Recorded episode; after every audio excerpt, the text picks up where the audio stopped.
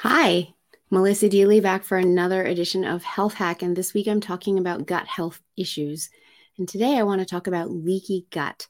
Leaky gut is unfortunately very common in today's world, and it is often a precursor to autoimmune disease, and of which many people are suffering from. And so, what is leaky gut? Our gut lining protects our bloodstream from everything that we're putting into our mouth and that goes through our entire digestive system. And only once the food is broken down into the key minerals and vitamins that the body needs can those get through that lining, which is like a fence. And it's all nice and tightly sealed so that only the smallest molecules can be getting through.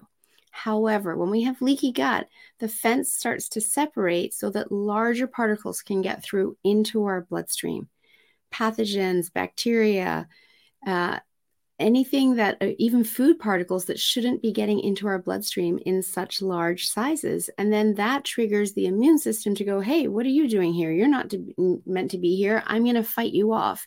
And now that's when our immune system is overreacting because of that leaky gut and things getting into our bloodstream that should never be there in the first place.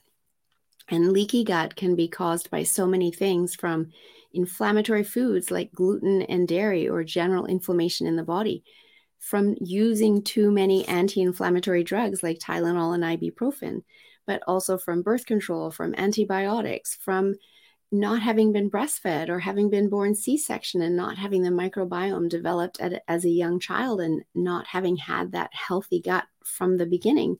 So there's many causes of it, but the great news is is that we can do something about it. We can resolve this in order to heal your gut lining. So if you would like to know more about that, please reach out. Just go to my website, yourguidedhealthjourney.com, click the contact form.